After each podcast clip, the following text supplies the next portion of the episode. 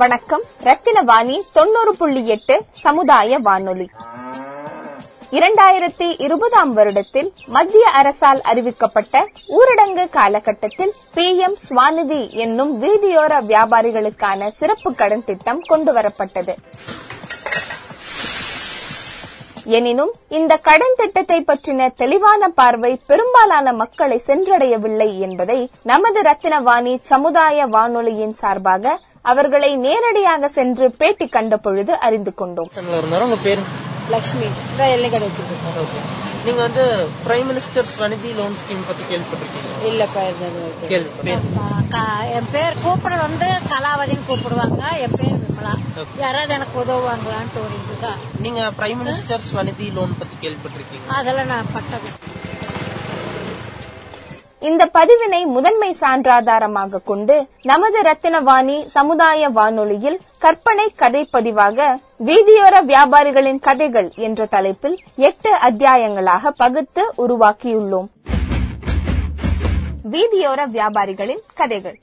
The radio பெஸ்டிவலின் முதல் SDG ஃபெலோஷிப்பின் ஒரு பகுதியாக இருக்கும் இந்த வானொலி தொடரை இணைந்து வழங்குவோர் யுனெஸ்கோ செம்கா மற்றும் ஸ்மார்ட் என்ஜிஓ.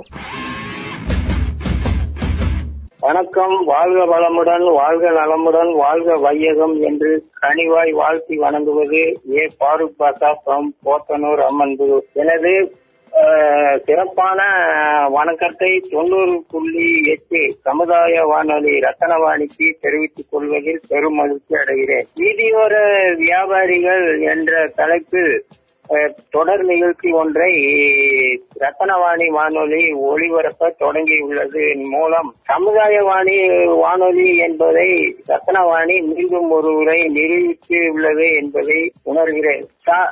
சாலையோர வியாபாரிகள் இரண்டு வகைப்படுவார்கள். சாலையோரமா அதாவது நிரந்தரமாக கடை வைத்திருப்பவர்கள் நடமாடி வியாபாரம் பார்ப்பவர்கள் என்று இரண்டு வகைப்படுத்தலாம் நிலையாக வியாபாரம் பார்ப்பவர்கள் அஹ், சிற்றுண்டி கடைகள் இளநீர் கடைகள் பலகார கடைகள் சர்பத் போன்ற குளிர்பதனம் விற்கும் கடைகள் என்பவை சாலையோரத்தில் நிலையாக நின்று வியாபாரம் பார்ப்பவர்கள். காய்கறி பல வகைகள் கீரைகள் போன்றவற்றை தள்ளுவண்டி மூலம் தெருக்களில் நடமாடி வியாபாரம் பார்க்க பார்ப்பவர்கள் ஒரு வகை. இவர்கள் காலையில் எழுந்ததும் முதலில் வாடகைக்கு வண்டி ஒன்றை அமர்த்திக் கொண்டு தினசரி சந்தைக்கு சென்று வியாபாரம் அதற்கான காய்கறிகளையோ அல்லது கீரை வகைகளையோ அல்லது பழ வகைகளையோ எடுத்து வந்து ஊருக்குள் நடமாடி விற்று வியாபாரம் பார்ப்பவை.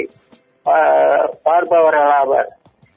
இவைகள் அனைத்தும் அன்றாடம் விற்று தீர்ந்துவிட வேண்டிய பொருட்கள். இல்லையெனில் இவை வாடி போவதற்கும் அழுகி போவதற்கும் கருகி போவதற்கும் உண்டான வாய்ப்பு உள்ளவை. இதில் எல்லாம் சமாளித்து வியாபாரம் பார்ப்பது என்பது அவர்களுக்கு சவாலான விஷயங்கள் ஆகும் ஒவ்வொரு நாளும் தள்ளுவண்டிக்கான வாடகையை அவர்கள் கொடு- கொடுக்க வேண்டி இருக்கும் வியாபாரம் பார்ப்பதற்கான பொருளாதாரத்தை வட்டிக்கு வாங்கி சென்றுதான் தங்கள் பொருட்களை கொள்முதல் செய்கிறார்கள். உதாரணமாக ஆய- ஆயிரம் ரூபாய் ஒருவரிடம் வட்டிக்கு வாங்கி கொண்டு மார்க்கெட்டில் சென்று வியாபாரத்தை பார்த்துவிட்டு மாலை பத்து சதவீத வட்டி வீதம் கணக்கிட்டு ஆயிரத்தி நூறு ரூபாயாக முதலும் வட்டியுமாய் க- கட்ட வேண்டிய சூழ்நிலையில் இருக்கிறார்கள். அதே போல பெரும்பாலும் மா- கடை காலையோர வியாபாரிகள் அதாவது சிற்றுண்டி வியாபாரம் பலகார வியாபாரம் இளநீ வியாபாரம் மற்றும் குளிர்பான வியாபாரம் பார்ப்பவர்கள் மாலை நேரத்தில் அதிகமாக வியாபாரம் பார்ப்பவர்கள் இவர்களுக்கெல்லாம் உதவுவதாக அதாவது பத்தாயிரமா பத்தாயிரம் ரூபாய் பொருளாதார உதவி செய்வதாக அரசு அறிவித்திருப்பதாக தகவல் உள்ளது. இதை வாங்குவதென்றாலும் கார்பரேஷன் கார்ப்பரேஷன் மற்றும் வங்கி போன்றவற்றுக்கு இந்த வியாபாரிகள் அலைய வேண்டி உள்ளது.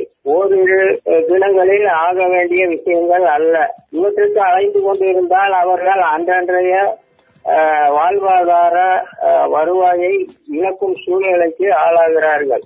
வங்கிக்கு சென்றால் அங்க எளிதில் கடன் அமையும் என்ற சூழ்நிலையும் இல்லை. அதற்கும் அவர்கள் பல சிக்கல்களை சந்திக்க வேண்டி இருக்கிறது இதனால் அவர்கள் வாழ்வாதாரம் மேலும் மேலும் அஹ், பாதிக்கும் சூழ்நிலை தான் ஏற்படுகிறது. இதற்கு அவ- அந்த அளவுக்கு அவங்களுக்கு விழிப்புணர்வு தரப்பட வேண்டும். நம்ம ரத்தனவாணி போன்ற வானொலிகள் ஆயிரம் தான் விழிப்புணர்வு கொடுத்தாலும் எத்தனை பேர் இதை கேட்பவர்கள் அவர்களுக்கு சொல்லி அவர்களுக்கு விழிப்புணர்வை உண்டாக்கி அவர்கள் பொருளாதாரத்தை அரசிடம் இருந்து பெற்றுக்கொள்ள முயல வேண்டும்.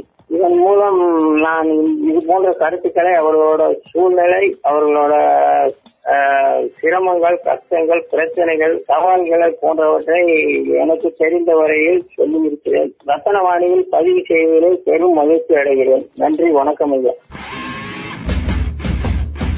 ஹலோ வணக்கம். விசிஆர் வானம்பாடி சமுதாய வானொலி. ஒரு சின்ன சந்தேகம் தான் கூப்பிட்டேன். சொல்லுங்க. இந்த தள்ளுவண்டி வச்சிருக்கவங்களுக்கெல்லாம் கவர்மெண்ட்ல இருந்து பத்தாயிரம் ரூபாய் பணம் தராங்களாமா. எப்படிங்க சார்? நம்ம வானம்பாடி சமுதாய வானொலி மூலமாக இந்த பதிவை கேக்குற எல்லாருக்கும் பிஎம் ஸ்வான் நிதியை பத்தி தெரிஞ்சுக்கிறதுக்கான ஒரு வாய்ப்பு நமக்கு கிடைக்கும். இந்த திட்டத்தின் மூலமா பத்தாயிரம் ரூபாய் நமக்கு கடனா கொடுக்கறாங்க. என் பேர் தங்கமணிங்க. இந்த லோனுங்கிறது இந்த கவர்மெண்ட்ல அறிவிச்சு ஒரு மாசம் கழிச்சு தாங்க எனக்கே தெரிஞ்சு. உங்களுக்கு லோன் கிடைச்சிருச்சு இல்லைங்களா? ஆ ஆமாங்க. இப்ப ஆ பத்தாயிரம் வந்துருச்சுங்க. இப்ப அன்னைக்கு சாயங்காலமே பத்தாயிரம் வந்துருச்சு. அவர் சொன்ன மாதிரி கார்பரேஷன் ஆபீஸ் போனாதாங்க எல்லாம் தெரியும். இந்த வாரமே போய் கேக்குறேங்க. நம்ம பேசி அடுத்த நாள் ஆபீஸுக்கு டவுன் ஹால் போனேங்க. அங்க போனா ஃபர்ஸ்ட் ஒரு ஃபார்ம் கொடுத்தாங்க. அந்த ஃபார்ம பக்கத்துல இருக்கிற அம்மா கிட்ட கொடுத்து ஃபில் பண்ணிக்க சொன்னாங்க. அவங்களும் 200 ரூபாய் கேட்டாங்க சார் நானும் கொடுத்து ஃபில் பண்ணி வாங்கிக்கிட்டேன். அப்புறம் அதை திரும்பி கொண்டு போய் ஆபீஸ்கிட்ட கொடுத்தோம். அவர் சரி இன்னைக்கு வேண்டாம். கொரோனா டைம்ங்கிறதுனால அதிக கூட்டம் கூட கூடாதுன்னு சொல்லிட்டு நாளைக்கு வர சொல்லிட்டாங்க.